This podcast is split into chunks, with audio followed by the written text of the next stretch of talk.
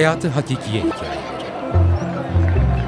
Türkiye hikayelerini radyoda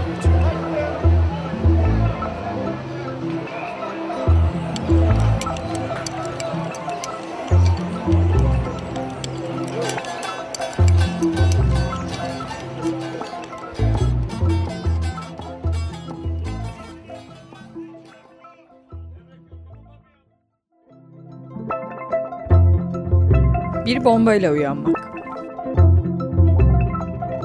Sabah uyanmak, erken ya da geç bir ekmek kokusuna ya da annenin, eşinin, çocuğunun sesine uyanmak. Ben o sabah bir bomba sesine uyandım. Apartmanlarımızın arka tarafında yatak odalarının baktığı bahçenin sessizliğine değil, kocaman bir sese uyandım. Yatak odasından salona giden uzun koridorumuzda koşarken o 4-5 saniye içinde hissettiklerim yavaşlatılmış bir film gibiydi. O an hiçbir sesi duymuyordum. Sadece evin hafif sallantısı vardı. Bu bir deprem miydi? Hayır olamaz. Kocaman bir sesti ve kulaklarım kısa bir süre hiçbir şey duymamak için sağırlaştı. Sonrasında şakır şakır bir cam yağmuru sesi.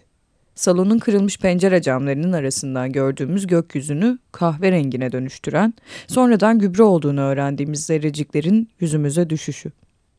Bir dakikalık ne olduğunu anlama çabamız iki apartman yanımızdaki sinagogdan ve sokaktan gelen çığlıklarla son buldu. Evet bu ses, bu etki bir bombaydı. Nasıl olduğunu sonradan anlayacağımız ama nedenini hiçbir zaman çözemeyeceğimiz bir kamyonet dolusu bomba.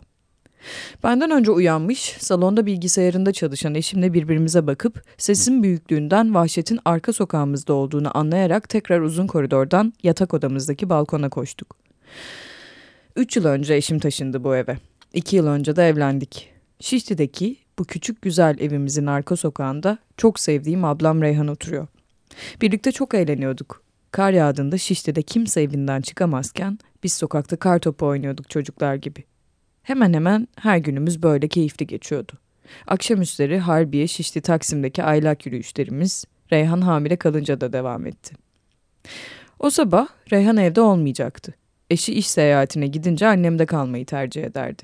Arka balkona geldiğimde onun evinin önünden yükselen kara dumanları gördüğüm ve eşime dönüp iyi ki Reyhan evde yok dedim. Ama sözlerim daha ağzımdan çıkarken evinin balkonundaki Reyhan'ı gördüm. Yedi aylık kocaman olmuş karnıyla sağa sola bakınan şaşkın kız kardeşim. Hayır Reyhan annemdeydi. Orada olmamalıydı. Ama oradaydı işte. Reyhan, Reyhan diye adını haykırdım o an benim sesim olduğunu bile fark edemedi Reyhan. Ama imdat kurtarın beni diyebildi. Mehmet, kahraman eşim. Kahraman sözünü boşuna söylemiyorum. Daha dört yıl önce Gölcük'te askerliğini yaparken 99 depremini yaşadı. Onlarca insanı canlı, onlarcasını da cansız olarak enkazlardan çıkarmıştı. Reyhan'ı kurtarmaya gitmeden önce Mehmet'in neden nüfus cüzdanını alıp çıktığını sonradan daha iyi anlayacaktım. Bombadan sonra haftalarca sokağımızın başına kurulan polis kontrolü nedeniyle nüfus cüzdanlarımızı göstermeden apartmanlarımıza bile girememiştik. Mehmet evden fırladı gitti. Ben balkondan Reyhan'a bakmaya çalışıyordum ama o da gözden kayboldu. Ben korku ve kaygı dolu dakikaların geçmesini bekledim. Sonra yine adımı haykıran Reyhan'ın sesini duydum. Ama bu sefer sesi bizim apartmanın merdivenlerinden geliyordu. Reyhan bizim eve gelebilmişti. Üzerinde cam kesikleriyle dolu kot pantolonu, elinde bir havlu. Önce birbirimize ağlayarak sarıldık. Gözlüğüm, gözlüğüm yok bulamadım deyip titriyordu.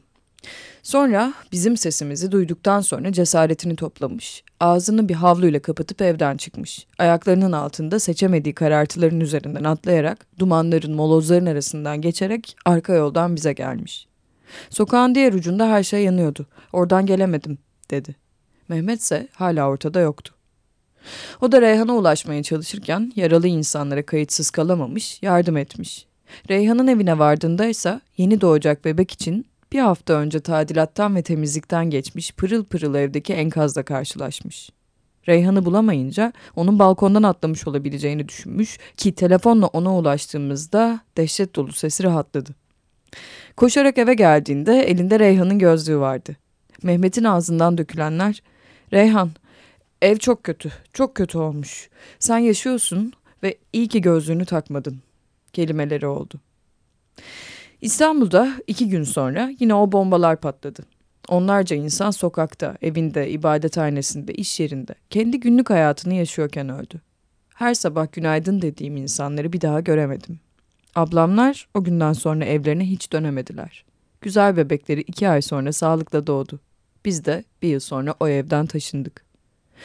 Ölümün gelişini çocukken bir sürücü hatasıyla babamı kaybettiğimde, 99 depreminde doğanın hoyratlığında, sonrasında ansızın genç kardeş ölümleriyle de yaşadım. Ama bombayla bir insan başka bir insanın ölümünü isteyerek planlayarak yapıyor. Ama bombayla bir insan başka bir insanın ölümünü isteyerek, planlayarak yapıyor.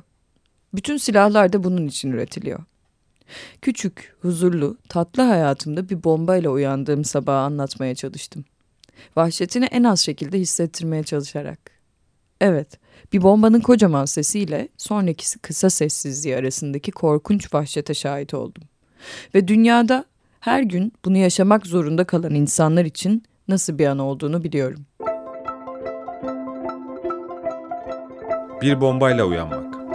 Yazar Sibel Öktemkaya, editör Deniz Altınay, okuyan Seçit Türkkan.